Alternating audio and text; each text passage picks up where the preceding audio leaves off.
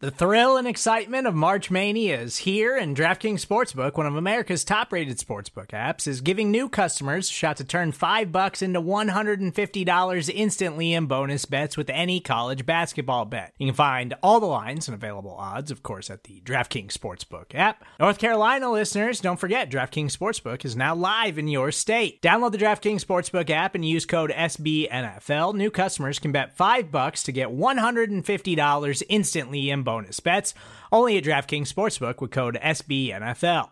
The crown is yours. Gambling problem? Call 1 800 Gambler or in West Virginia, visit www.1800Gambler.net. In New York, call 8778 HOPE NY or text HOPE NY. In Connecticut, help is available for problem gambling. Call 888 789 7777 or visit ccpg.org.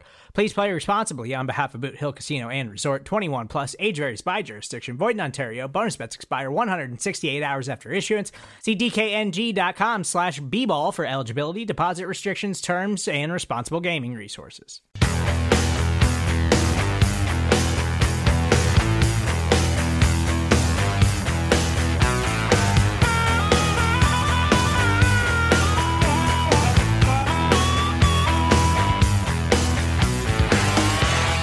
Welcome to Bears Over Beers. I'm Jeff Perkins, a writer for Windy City Gridiron, and I'm joined, as always, by EJ Snyder.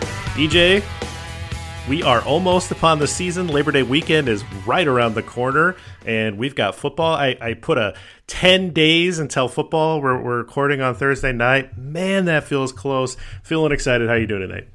I'm good. It feels like fall. It's crisp in the air this morning. I went outside, put a jacket on. It was like in the 50s, could see my breath. I was like, okay, it's here.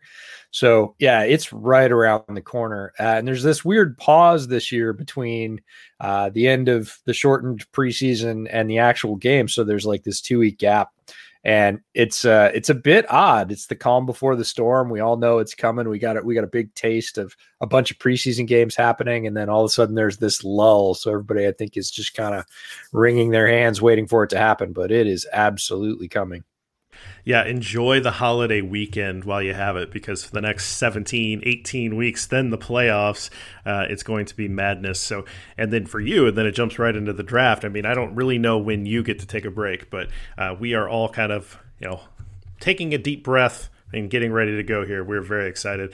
Uh, we have a little bit of a fun episode for you tonight. Uh, it is a good and evil episode. So here's how we're going to do this we are going to make the case for the 2021 Chicago Bears in the first half of this episode. If you are a glass half full person and that is all that you care to hear about is good things about your Chicago Bears and how they can possibly be good, you will only want to listen to the first half of this episode. We're going to take a break.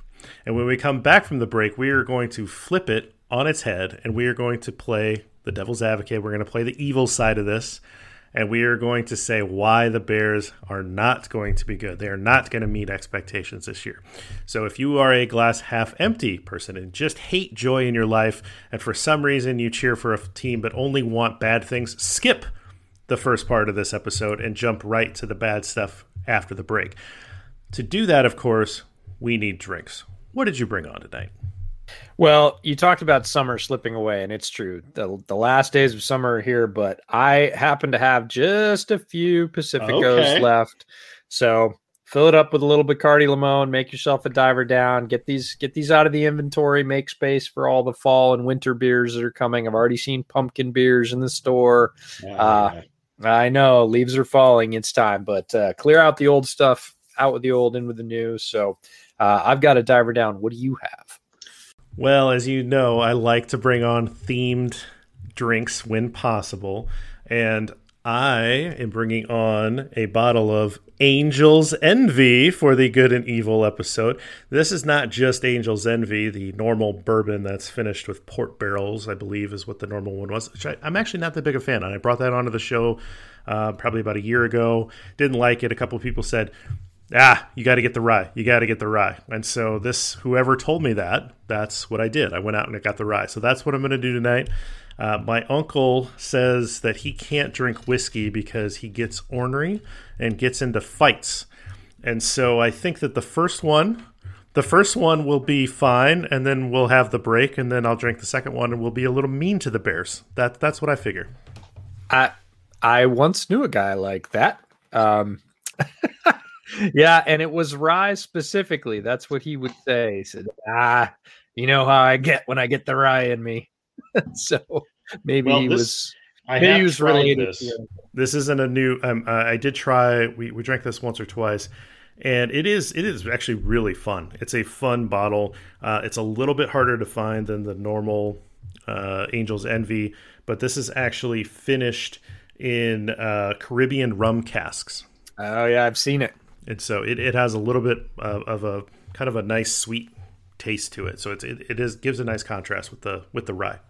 So apparently we both have we both have rum tonight. So I've got a little Bacardi Limon. You've got rum casks. I, I think we're well suited to kind of get into this half and half of how the Bears might excel and how they might not. Yeah, it it's it's an excellent excellent whiskey. Just off the top. All right. So before we get into the to the points that we want to make about how the Bears can exceed expectations, I just want to do a quick. We haven't talked in a while. I was at camp. Uh, Lester brought me along as his plus one.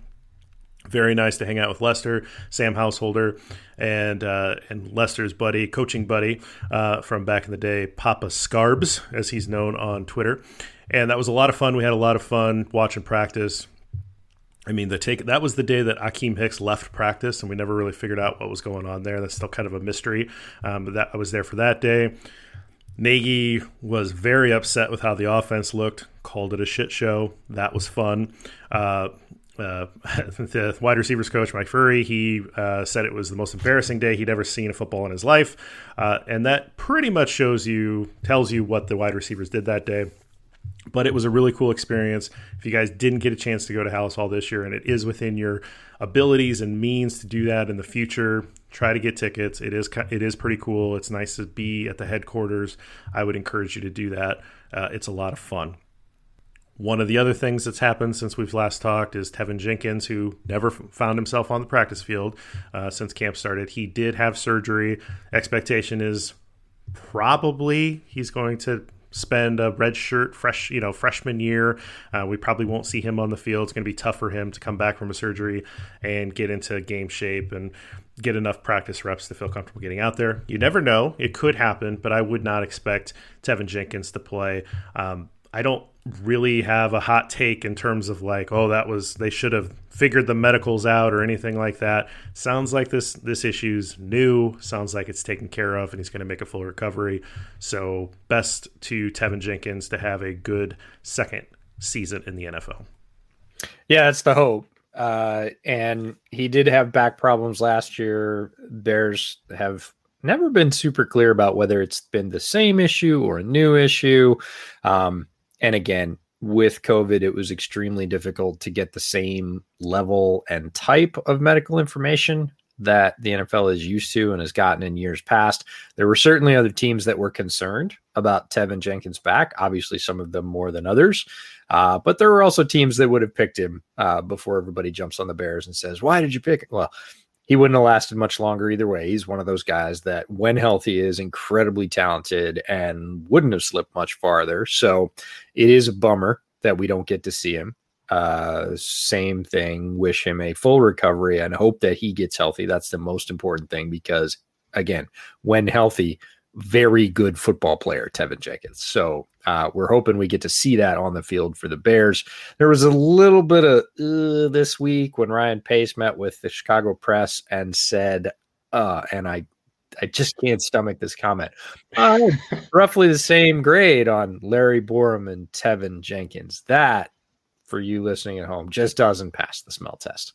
Like Larry Borom might be a fine tackle, might turn himself into an NFL player on the regular, could eventually maybe even be a starter, maybe, possibly turn into. Those are the words I used.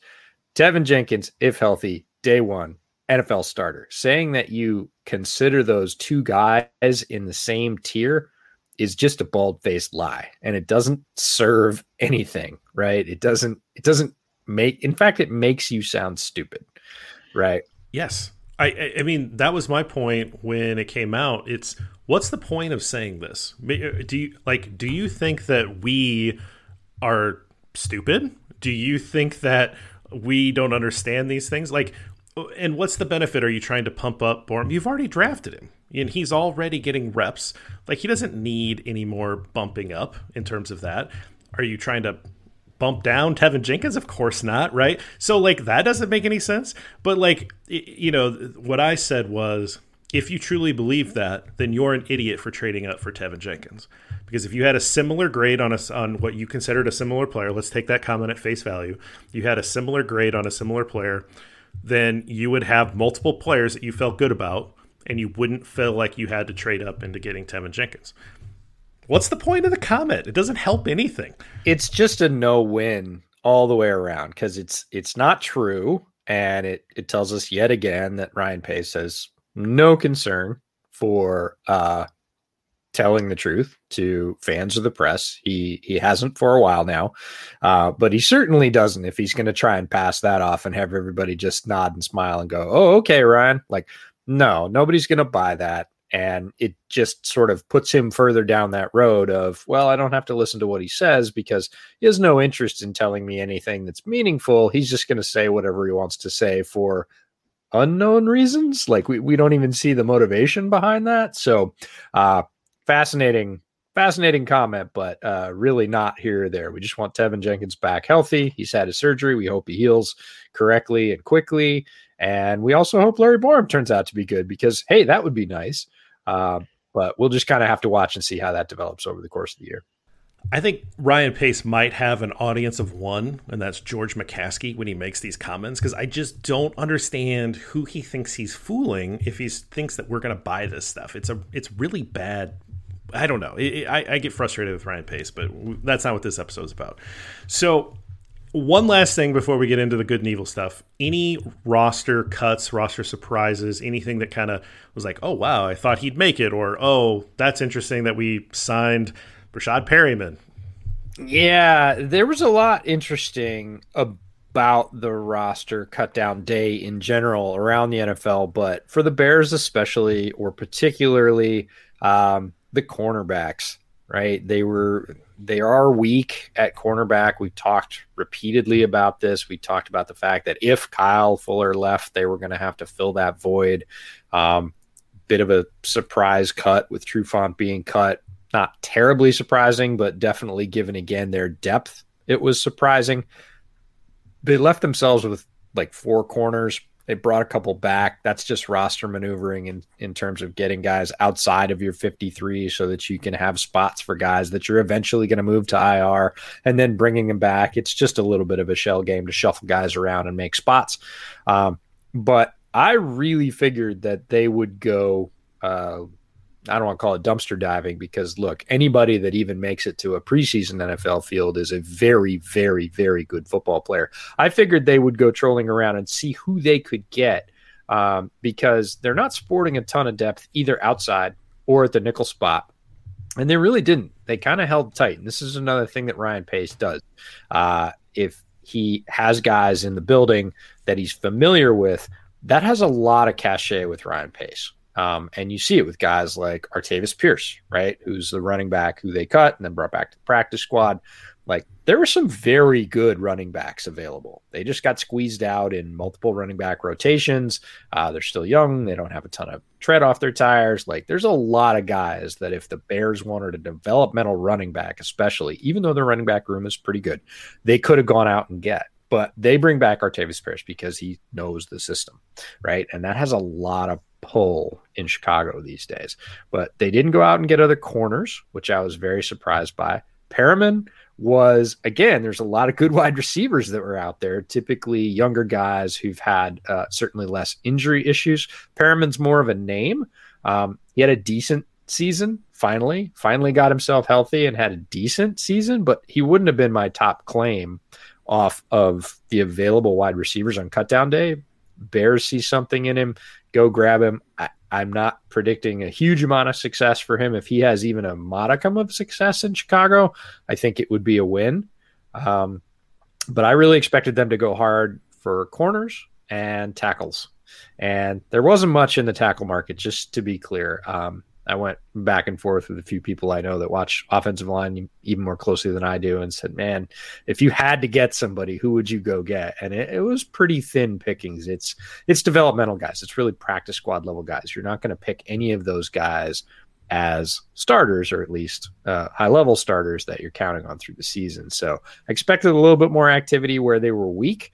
Uh, they kept a lot of inside linebackers and not very many corners. Um, uh, it turns out Trevathan was injured, which we didn't really know about, or they're trying to get him some early season veteran rest on the short term IR. Either way, um, you know, makes the Ogletree ad look better. Um, I liked that ad when it happened, but it makes it look even better now that they've got a what looks to be a capable starter to to start beside Roquan for the beginning of the season.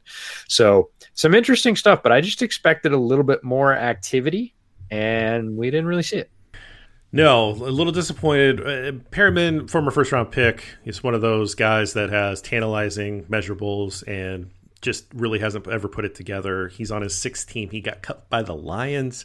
The Lions have probably the worst wide receiver corps in the league. So it's like when I see that, I'm like, what is going on? What do you see in this guy?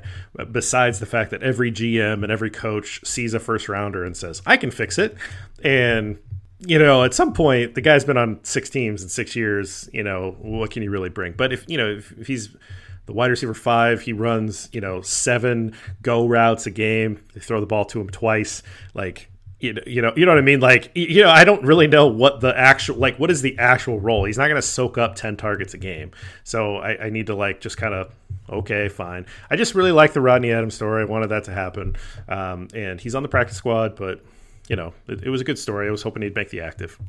Yeah, there were more guys out there though. The two sort of deepest positions, I make a list every year, and for the first time this year, I actually published it. Um, of guys that I'm interested on cut down day. You know, guys that didn't make the 53, but either had a good preseason or or had a good season last year or just didn't fit with a new coaching staff. There's always potential for a bunch of reasons out of a lot of these guys.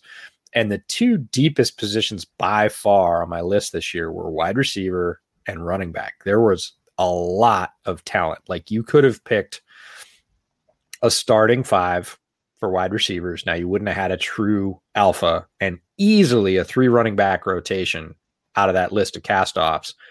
And you could compete at those two position groups. Like you would have a really solid rotation in in both rooms.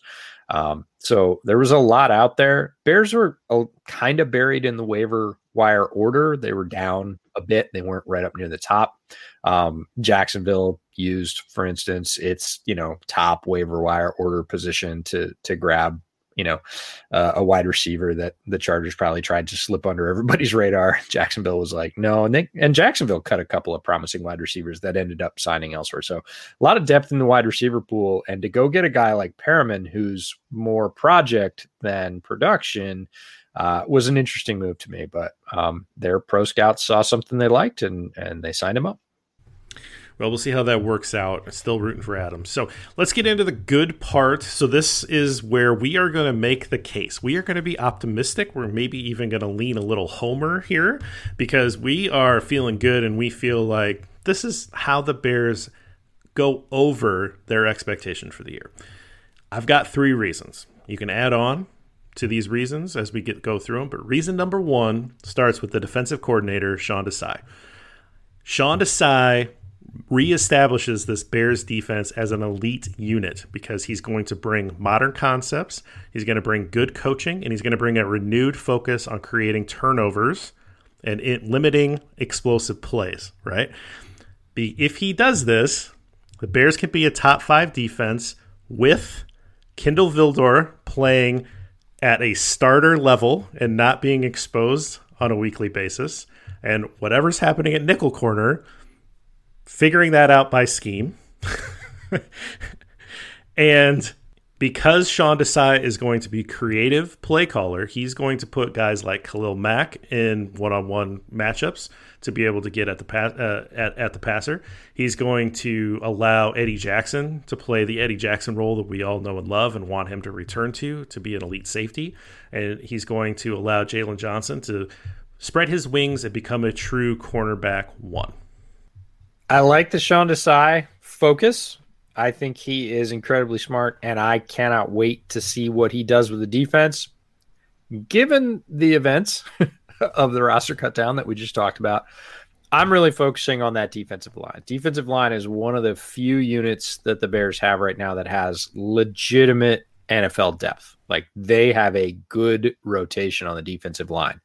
And with Goldman back, Hicks still playing at a high level and able to free up Khalil Mack, I think back to the start of the Bears season two years ago when they looked like terrors for the first month and they just absolutely obliterated offenses. And it's because they had that rule of three up front. And right now they've got a rule of like four and a half if you add up all the guys they have that they can bring in waves. So I'm really looking forward to Desai unlocking the pass rush specifically because the back end is not great. You got Jaylon Johnson, who played really well last year, and that's pretty much it at corner. Everything else is either unproven. Well, everything else is unproven. Let's just leave it at that. Um, Eddie Jackson, look, I I hope he has a great resurgence, but Gipson on the other side is is kind of a yeah, he's their guy and and he'll hit most of his roles. Uh, but it's really about that defensive line, and I don't feel like Pagano did as much of that as I hoped he would really get exotic up front, create pressure, put passers under stress because when you put opposing offenses under stress, it creates opportunities and it can cover up some holes in the back of your defense. And quite frankly, Sean Desai is going to have to do that if the Bears are going to be good. Well, this is definitely the Brandon Staley effect, right? I mean, they are absolutely counting on Sean Desai to give the Bears defense a bump. And that's with incorporating some of those Fangio schemes, but I think it's also bringing back an energy and bringing back a creativeness. No offense to Chuck Pagano. The guy had been in the league for 35 years, obviously a very good coach. He was a head coach at some point. I'm not like trying to say that his legacy is somehow tainted because of what he did with the Bears defense in the last couple years, but he's at the end of his career. He didn't show a lot of creativeness. He never brought that creative blitz mentality that I thought he might when he was in charge of the Baltimore defense. Never really did anything like that. And so I think that the players respond to that young energy. Uh, I was listening to Robert Mays and and I and I believe Adam Jahns talk about uh, this Bears team in the defense, the athletic writer, and they're saying that they just really feed off of Desai's energy, and that the fact that Desai brought himself up from starting at the lowest rung and just kept grinding and working. And he's been there longer than any of these players have. And with that sort of mentality that he has earned every step along the way, these players really respect him. He's not a guy that's played in the NFL. And so if you don't play in the NFL, you have to kind of earn that respect by putting your players in a position to succeed and showing that you're willing to work hard and basically make them money because you're going to put them in a position to make plays. And so I, I, think that the players are buying into that. And from from everything it sounds like, the defense certainly looked pretty well coached at the one camp uh, day that I was there. But they're also going against the Bears defense, so or sorry, going against the Bears offense, so that may have made them just look a little better. Uh, but you know, I, I do believe that Sean Desai could bring some of that bump that they're hoping he can. I hope so. And I really do hope it's up front because if you can create that rush, he's he's not going to be able to rely on long coverage. He's not going to get 4 and 5 seconds of tight coverage out of the players he has in the secondary. So he's going to need to bring some pressure. He's going to need to cause some uncertainty in opposing quarterbacks' minds. And you do that by hitting them, right? You do that by moving them off their spot, creating pressure, and hitting them. And if he can do that early and often, that's when a defense can be opportunistic. That's when mistakes get made and windows get smaller and balls get tipped, and maybe you start ending up with some of those. That's the kind of thing that can create momentum. Short of that, this defense can't afford to be on the field for long stretches. It's not that good. All right, so this is this is the good part of the episode. So don't don't go too negative on this part. So, all right, reason number keep two. Remi- keep reminding me. All right, reason number two is that Justin Fields is going to add that something special. We've already seen it in the preseason. he has a ton of great experience playing for Ohio State. This is not a guy that doesn't have any like big game experience or anything like that. So it's not like the stage is going to be too big for him.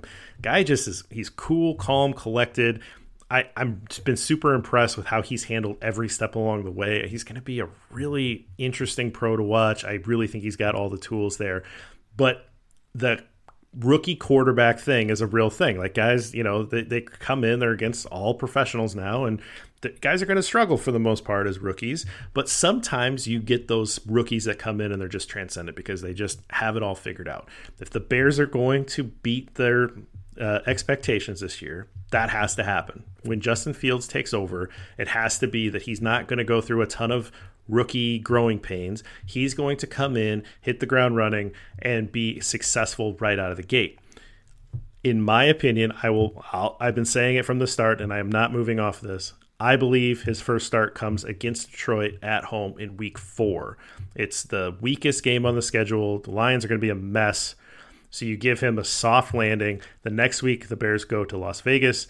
They play the Raiders. Raiders have a below average defense. I'm not really that impressed with the Raiders roster right now. So you give him two games to establish himself against lower defenses.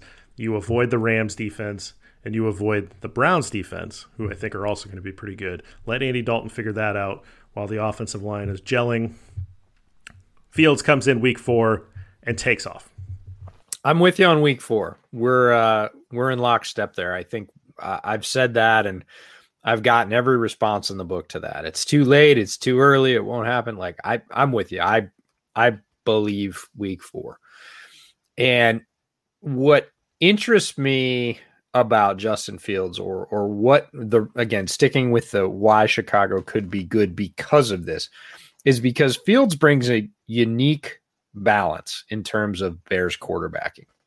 His balance between his ability to throw and his ability to run at an extremely high level is going to make defenses mm, cover all the bases, right? They're going to have to cover the whole field when Fields is out there because he's got 4 4 speed.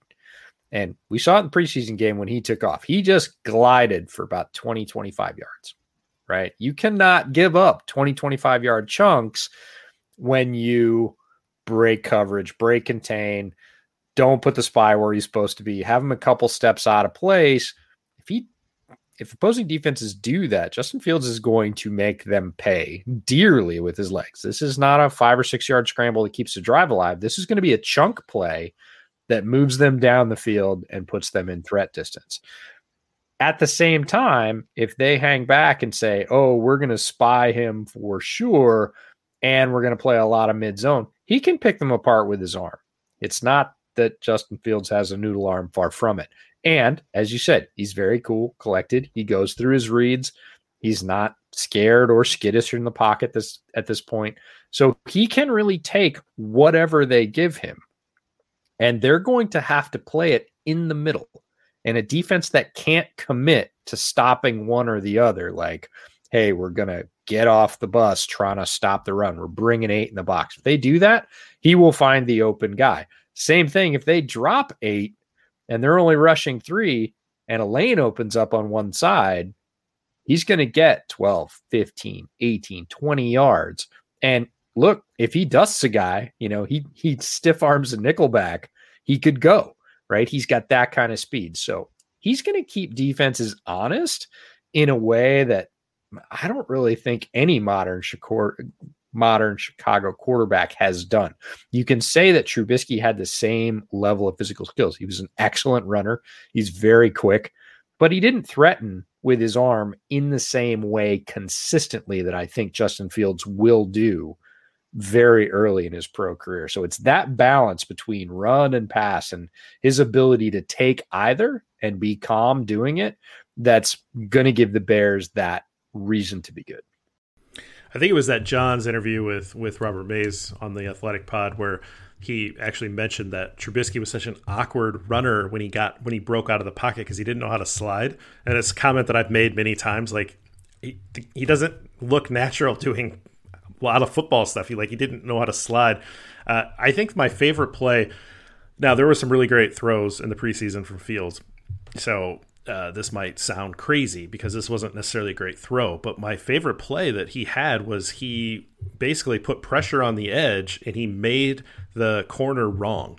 The corner stepped up to try to tackle him, and w- as soon as he committed, uh, the corner committed to trying to come up and, and take Fields down for a short gain running the ball. Fields popped the ball over that corner, and it was like a 10 yard gain.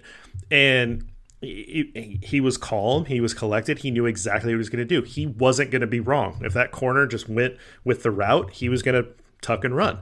If the corner came up, which he did, he was going to pop it over. That's I mean that's vets level stuff, and I loved seeing that. I love seeing that he, you know, is continuing to find ways to to uh, put the ball downfield. That obviously that amazing throw where he threaded it in the, the side of the end zone in the in the last preseason game, incredible, right? I mean, th- those god level throws, as, as they're called, like yeah, this this seems to be a guy that can do that for you, and hopefully he can continue to like refine that and and have more of them per game. Know when to try those throws, like that stuff that comes with being a savvy veteran over the next few years. But you know that he has that ability, and you know that he can think that way to try to go touchdown to check down. It's going to be really fun when he gets in the ball game. Yeah, I hope that we're right. I hope that it happens fairly early. Um, we'll see, but it's it's one of those things. We'll talk about it in the second half of the show. What the what the other side of that coin is in terms of balancing the quarterback issue, but. Um, lots of reasons that the Bears could be good behind Justin Fields because he brings a tremendous mix of skills and a real poise. He does not seem cowed by any of it. Not the bright lights, not the speed, not the idea that an entire city that has been absolutely starved for true football success thinks that he's the messiah like that's a lot of pressure for a guy that's barely old enough to drink right? Right. And he's like nah i'm built for it. I've been here. I'm ready. Like he has consistently said that and it's not false bravado. You don't see his eyes flitting around while he's saying that. Like a lot of quarterbacks, when they get to their new city, say that because that's the script. He's sort of living the script. It's it, it's in him, and it's going to be really fun when it gets to come out on the football field. I'm so excited. All right, reason number three. So let's say that Sean Desai is able to make this defense elite again with his leadership. And let's say that we now have a guy that's going to come in and bring competent, fun quarterback play that's going to take this offense to at least a competent level. It's going to allow Matt Nagy to learn from learn lessons from some of his mistakes of the past. Uh, fingers crossed. And you think about that 2018 team that was led by this elite defense and had an offense that had a lot of tricks up its sleeve early in the year, kind of ran out of tricks, very Andy Reid esque, early Andy Reid in that in that sense. And the one thing that really was never good was the kicker, the Cody Parkey issue obviously reared its ugly head in the playoffs and, and the Bears went home and we have the double doink for the rest of our lives. Cairo Santos is a good kicker. He was a good kicker before he came to Chicago. He got hurt. It took a long time for that injury to heal, and the Bears just kind of had him on the roster because Eddy Piñeiro didn't, you know, he wasn't coming back strong, but they were committed Eddy Piñeiro. But we've got this Cairo Santos, you know, all of a sudden it's like, Cairo Santos, man, he's a real kicker. And before you know it, Cairo Santos solidified that job and got a big extension because Cairo Santos is a good kicker. And so now you look at this from the perspective of if you can replicate some of the elements in 2018 and you have an improvement on the quarterback position, if, if just if Fields can come in and make an impact early, now your special teams, particularly your kicking unit, is going to be much better than it was in 2018. You hope that Matt Nagy has learned lessons. He's maybe got better people around him.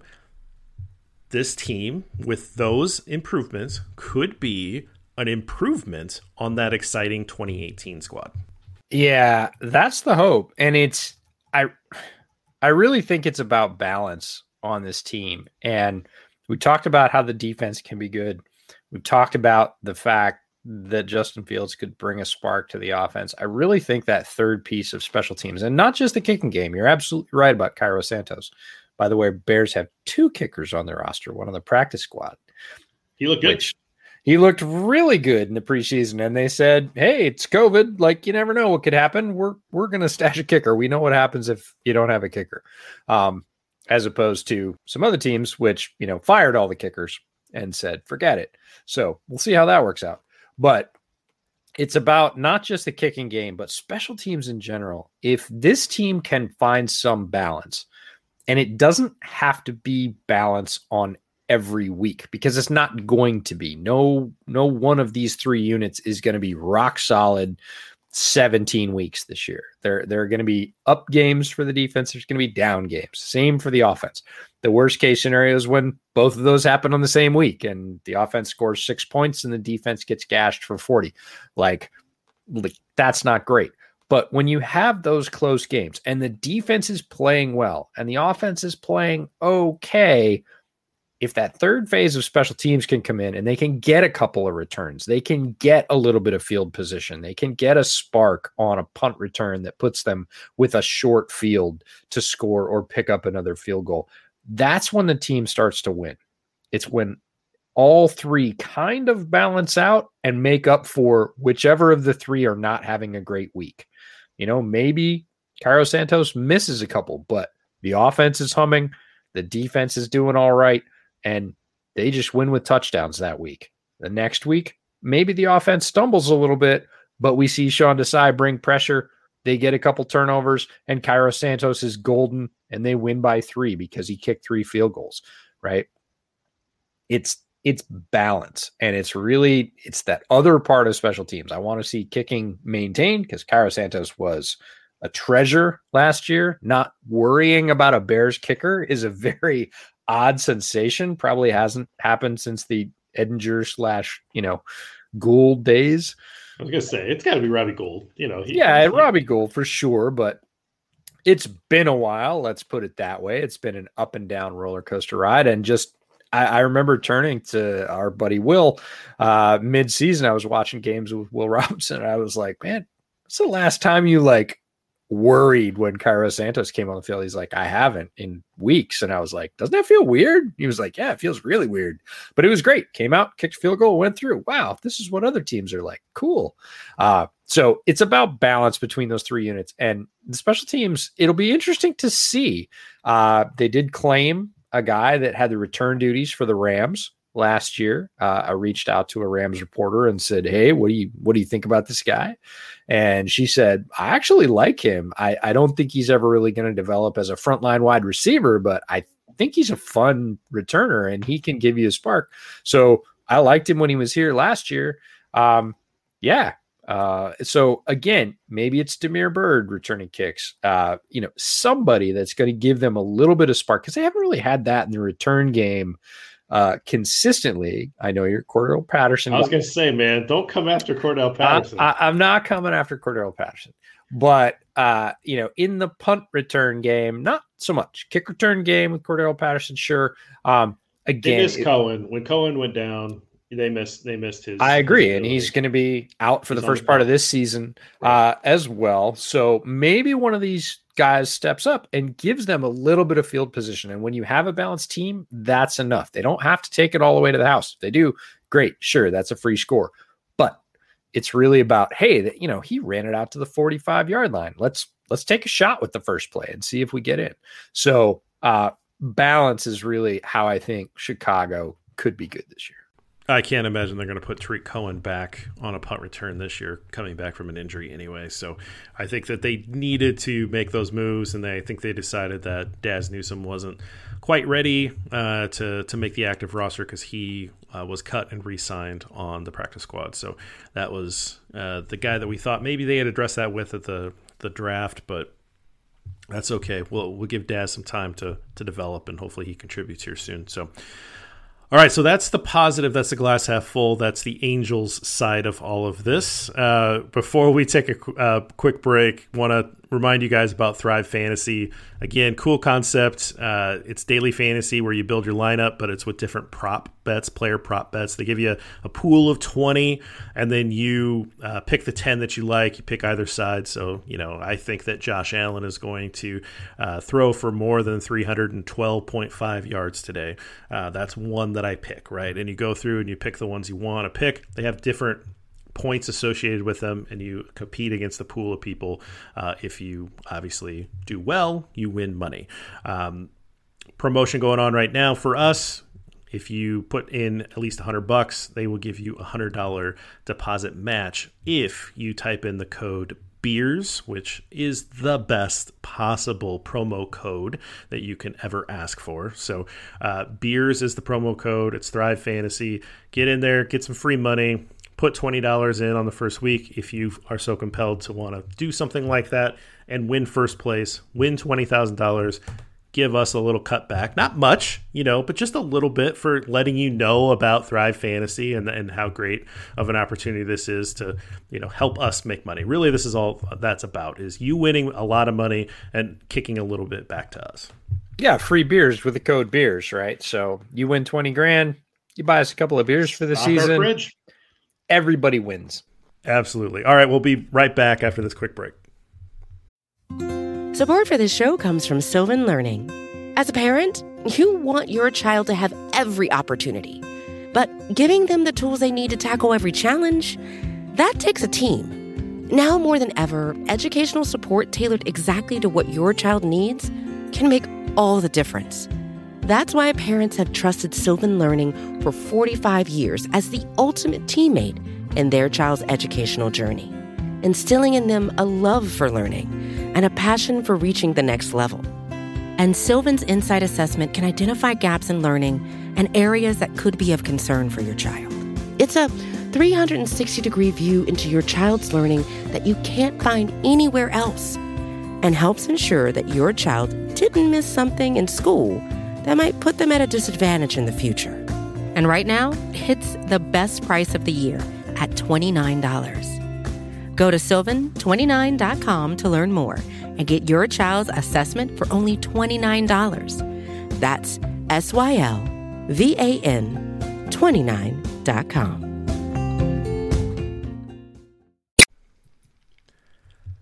All right, EJ. So we're going to flip it around we're going to go on the devil's side of this. So, if you've ever been to a distillery, they talk about the angel's share, right? So, that's what like this is referring to. The angel's envy uh, is referring to the Angels didn't get this. They didn't get this liquid, but the evaporation of the whiskey is the Angels' share. That's that's what the Angels are taking out.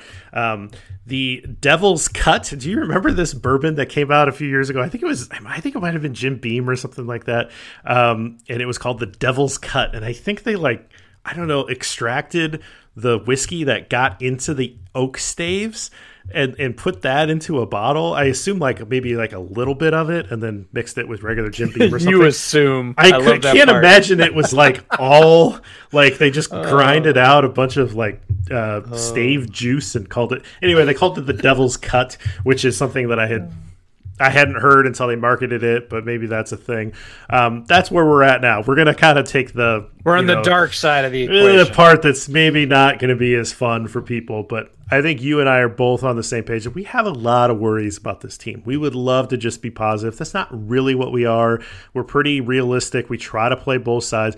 We have a ton of question marks about this squad, and it starts up front this offensive line probably was not going to be all that good if Teven Jenkins was playing, but it's hard to imagine that it's going to be anything close to good without him.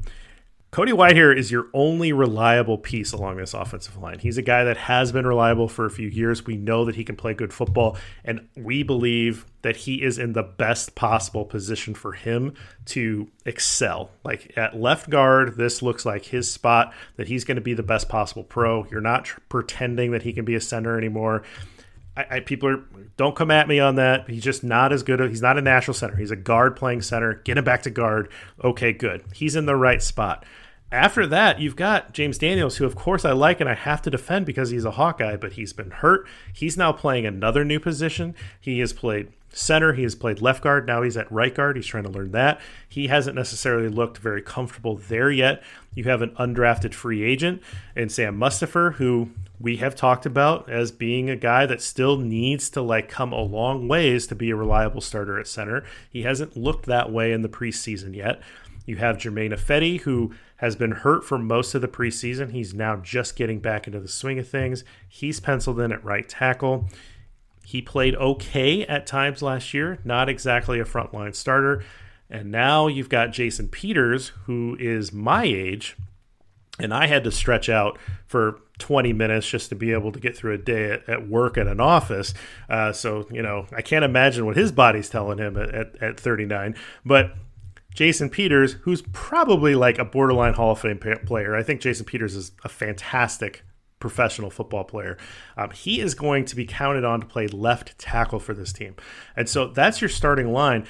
There is a lot of question marks in there. The only real place where you don't have a worry or a question mark is left guard and Cody Whitehair. Yeah. so uh, this is not a friendly topic, and and honestly, writing the first half of the show was tougher after the last couple of weeks. Uh, a couple of weeks ago, might have might have kept that flame of optimism alive a little bit easier, but it it's it's very hard to overlook the secondary. It is extremely hard to overlook the offensive line.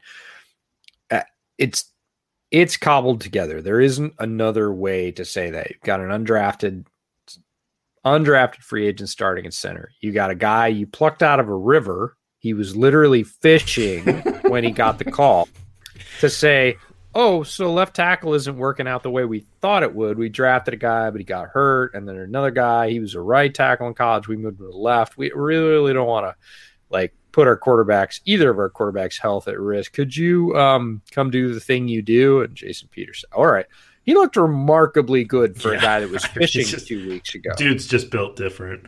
He is built different. He it is innate, but he is 39, and the idea that you're probably going to get 17 quality starts out of him is is not likely. And you look at what's left, and this is the sort of you know pebble in the pond, butterfly effect, whatever you want to talk about. When we were frankly blindsided by cutting Charles Leno because we had in our mind, hey, this is actually going to be a pretty good line.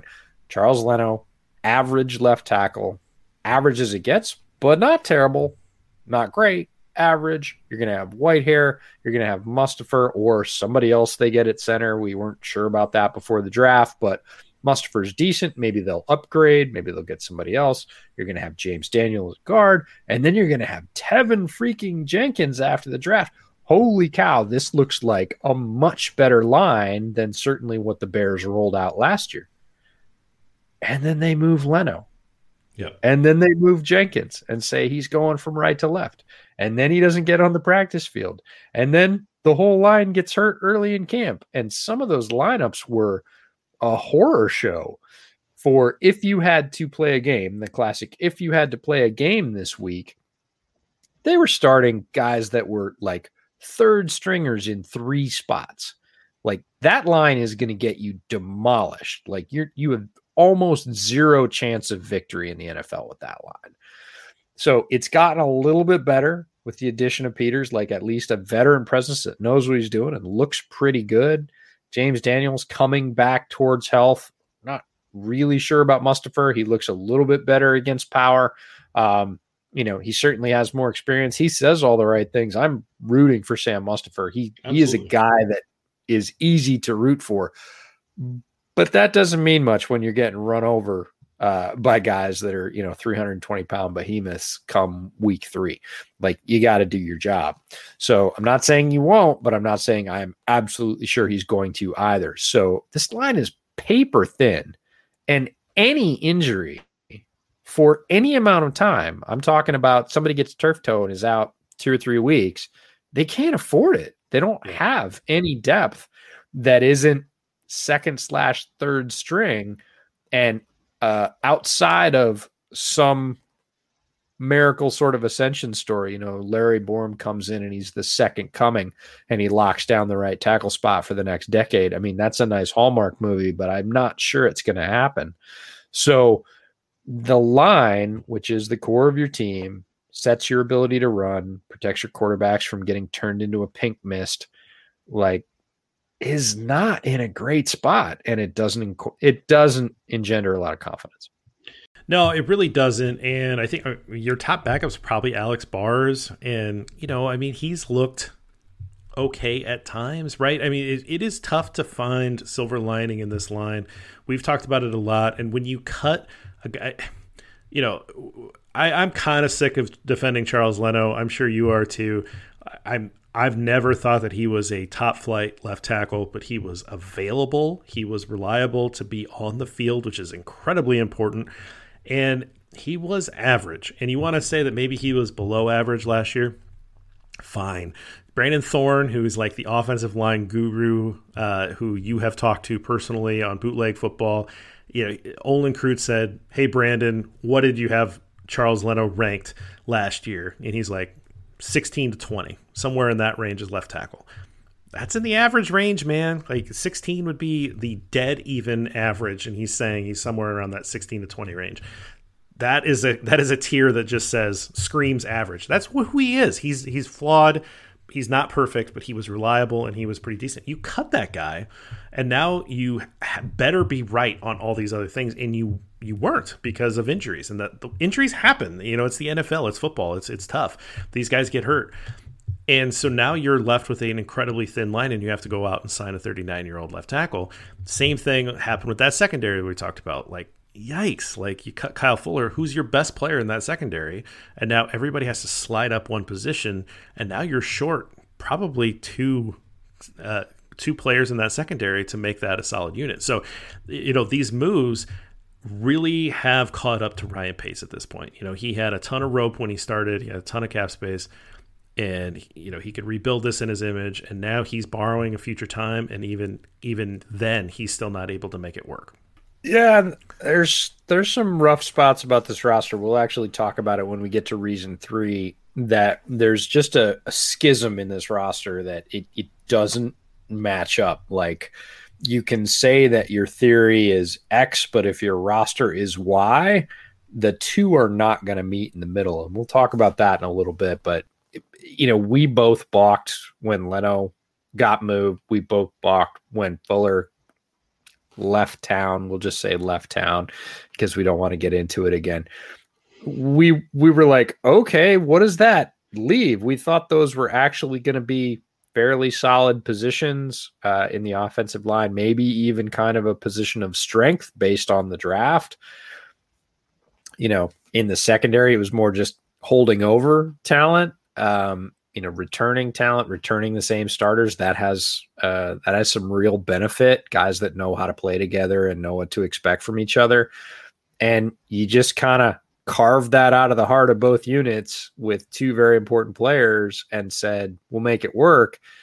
And they haven't. That's the thing. If you're going to do that, then you go combing the waiver wire on cutdown day and you bring in three corners and you find the best and you put one of them in the lineup on the 53 and Maybe you release the other one and see if you can't sign into the practice squad. You you you get active, you get creative. And they've kind of just nope, don't need any cards. We're good. We're just gonna we're just gonna stand pat with the hand we have. And from the outside looking in, which we are, let's be honest, we're not sure where that's going. Yeah, it's scary. So let's move on to reason number two. Now, reason number two, the realistic view, more realistic view, or maybe pessimistic view, is that the ceiling for Andy Dalton, the quarterback play, Andy Dalton, whatever number of games he plays, and Justin Fields is average. That's probably a somewhat realistic expectation for a ceiling is that they can get up to average. Dalton has never been a top 5 quarterback or anything like that in his life. When Dalton was playing really well for the Bengals, I would say that he was probably somewhere around that 12 range, maybe 15, right? He's kind of a league average quarterback, but you could win with that because they had a really good team surrounding there in Cincinnati. generally rookie quarterbacks coming in you know they're going to have some issues they're going to have some flaws they're going to get exposed you don't normally see a rookie come in and jump in right away with professionals to be a top 10 quarterback so the likelihood of a top quarterback play is pretty remote and so because you don't have a good offensive line in front of you because you don't necessarily have like a ton of playmakers. I know we're all really excited about seeing what Allen Robinson and year two of Darnell Mooney looks like, but you don't have like a ton of playmakers that you're super excited about that can maybe take over here. Because this is an offensive league, you know, this offense is just not going to be that good given the circumstances of Andy Dalton handing off to a rookie quarterback.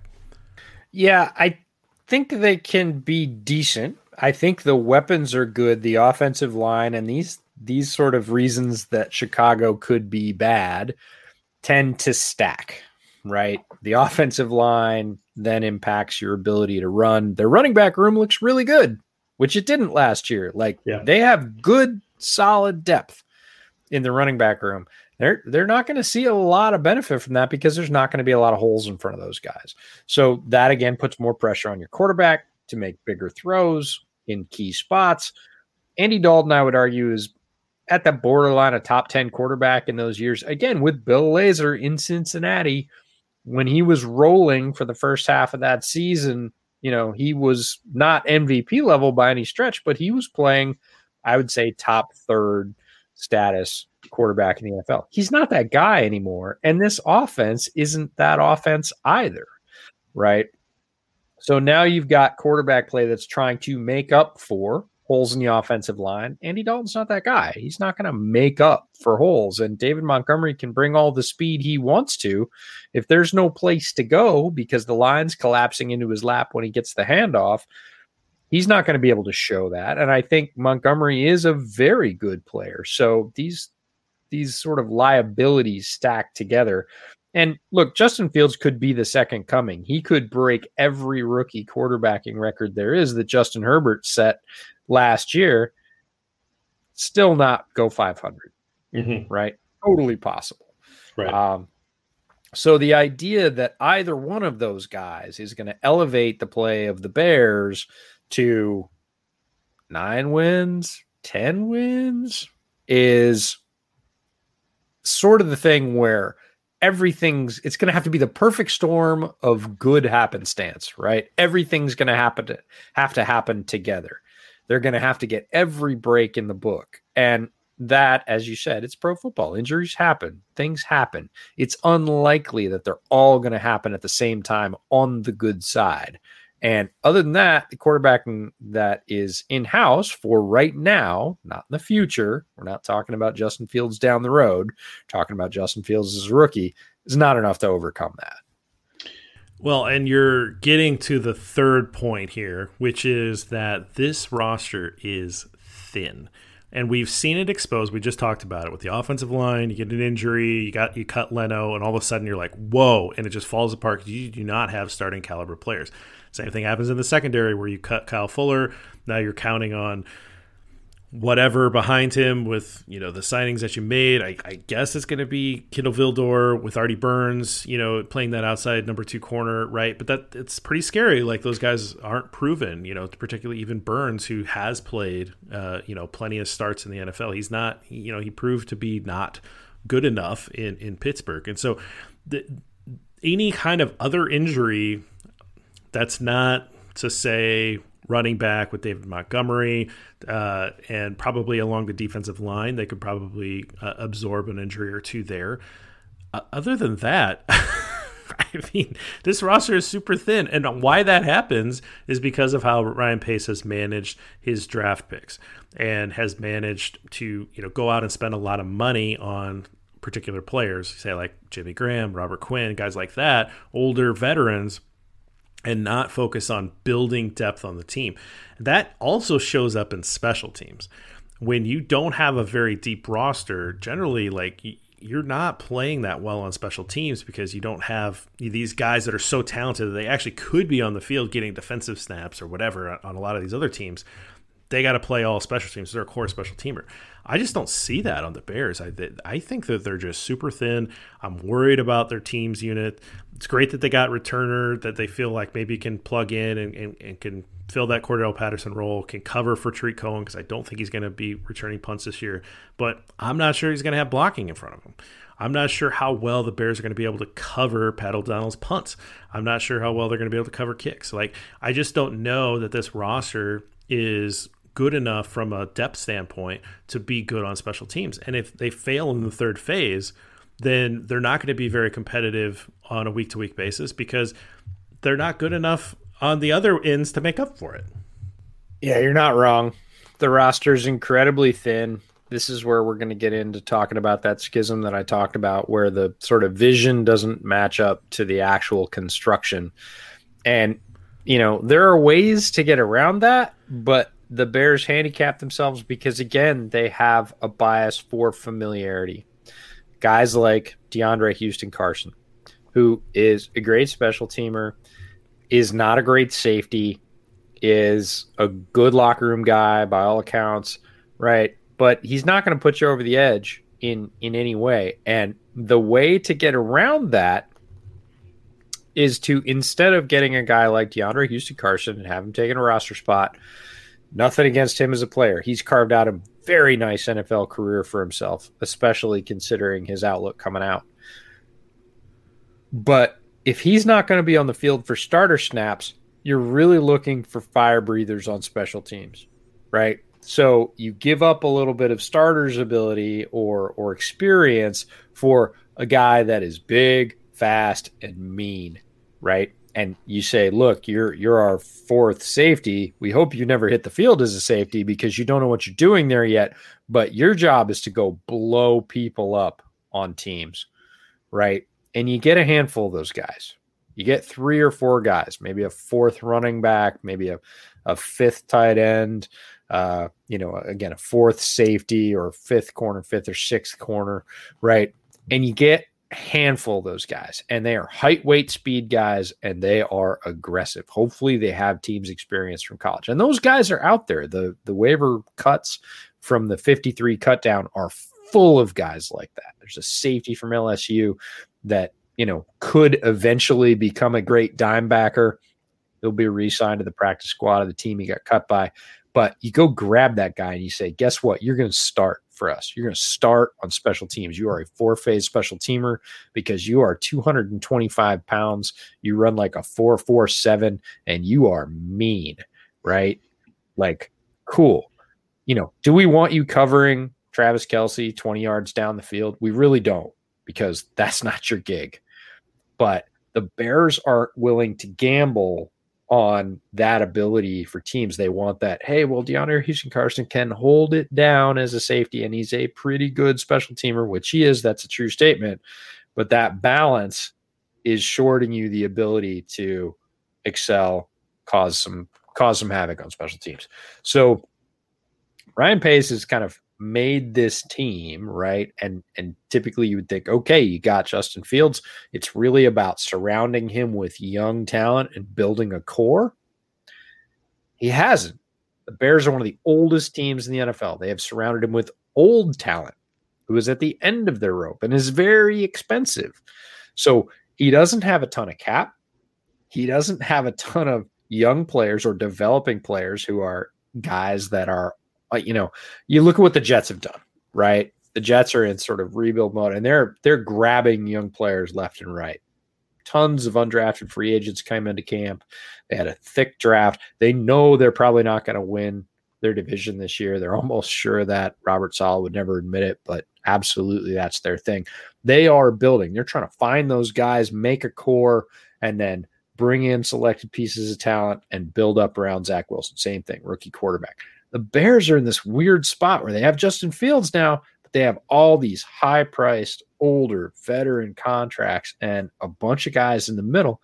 They don't have any flexibility. They don't have any financial flexibility. They have very little roster flexibility in terms of you can't really cut Robert Quinn this year, whether or not you think he's going to participate. Danny Trevathan, same thing.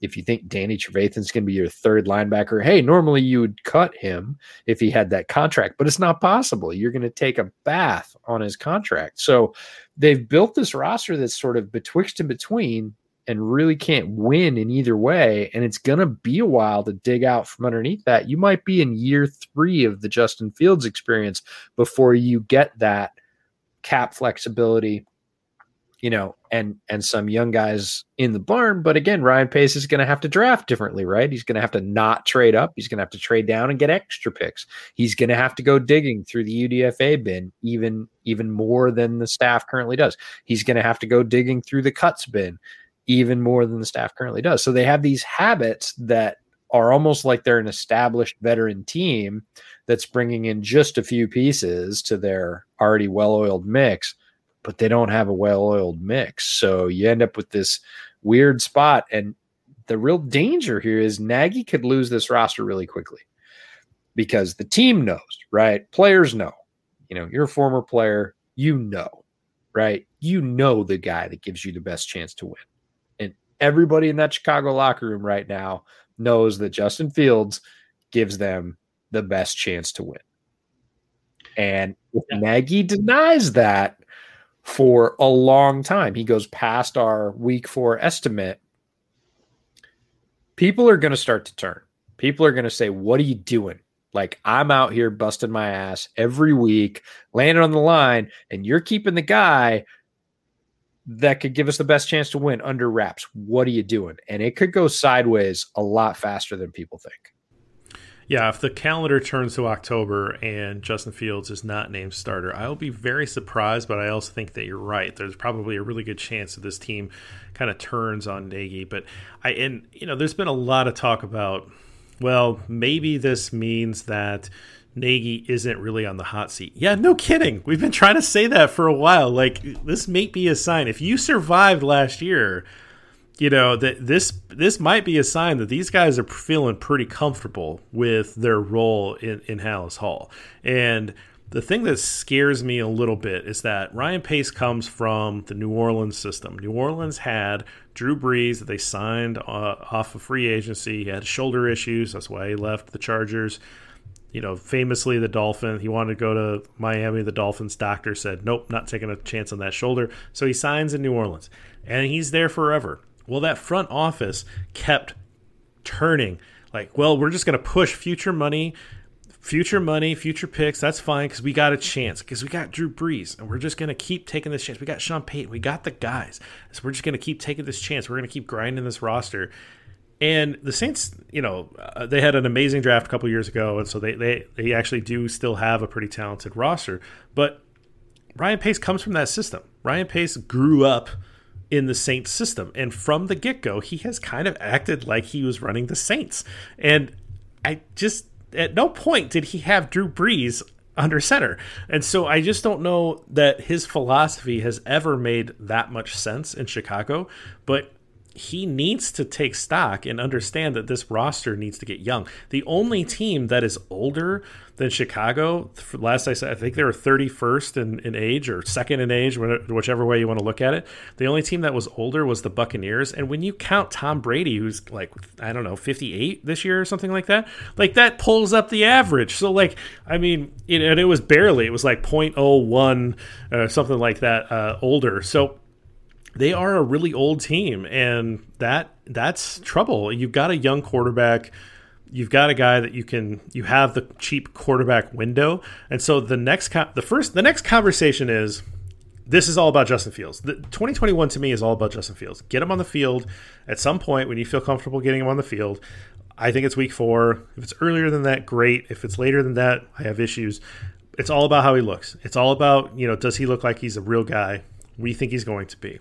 Then the next question is how do you take advantage of that rookie contract? Because at some point, if Justin Fields is what we think he's going to be, he's going to be very expensive. And then you can't necessarily build around him like you would otherwise.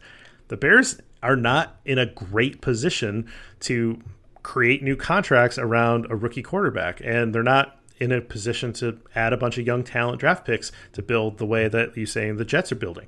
Like they're in no man's land. They're they're in a weird mediocrity type arena, and that's kind of scary to potentially blow what it could be um, a, a, really great first few years of a rookie contract for for Justin Fields. So those are a lot of the conversations that we are going to have over the coming months, over maybe even the coming years. Um, you know, in my opinion, Ryan Pace is not the right guy to take this team through that rebuild or to take this through the the reorganization of this squad. But those are probably conversations for another time. You know what my fantasy is for Ryan Pace? Please, please. You take Ryan Pace and you say picks four through whatever we have, right? Four down, round four down are yours. like that's your whole job mm-hmm. because he's amazing there. He's got a good hit rate on that. He's amazing. Like he is well above if Trevis other Gipson GMs. plays out like he's had that preseason. It's just going to add to Ryan Pace's. Yeah, I, no, he board. he's already amazing, and if yeah. Gipson plays out, it's it's just more fuel to the fire. I swear to God, this is your strength, Ryan Pace. Like you, this is your gift more so than almost any other GM in the league. And beautiful hair. Well, yeah, none of us, none of us can compete with the hair game, and quite frankly, his sunglass game is pretty good too. But that's not why we're here. Anyways, four through whatever we have, and there's two rules. You get all those picks, and you can't trade up. you can you can stay where you're at, but you can't trade up. Right? You get four through seven, and you can't trade up. You don't get to sign free agents. You certainly don't get to negotiate contracts. And one through three off limits we, we bring in another GM for one through three free agency, overall team construction. But Ryan, you just sit in the room with the scouts because that's where you came from. You have a scouting background and you are, I mean, exemplary in those rounds four, five, six, seven. Like you absolutely find talent there every single year.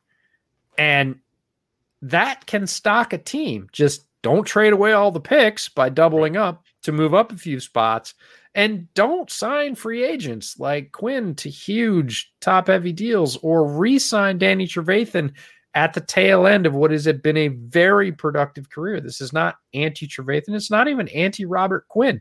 I hope he's really good, but his contract is an albatross either way. So you get four through seven, you can't trade up and hands off the free agency money, and you continue to be a star for years. You just you got to take your hand off the top wheel because you've put the team in a place that is really hard to see a clear and straightforward path out of. I mean, I'm willing to pitch it to him. But yeah, I don't think he'll buy it considering his top spot and he has job security, which we yeah, know right. people back to the job security thing. People are like, oh, they might have 2022 assured. I'm like, might? Yeah. Acting like this, it's not might. There's no way you make the majority of those decisions.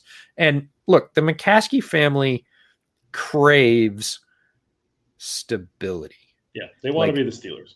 That yeah, they want that 20 year front office. They want that so bad.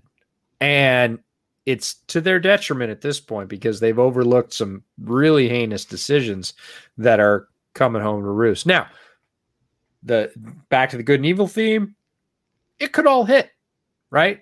The Bears could go on a run here. Improbably, the Bears could go on a run. And everybody's going to look at us and say, see, see, we told you.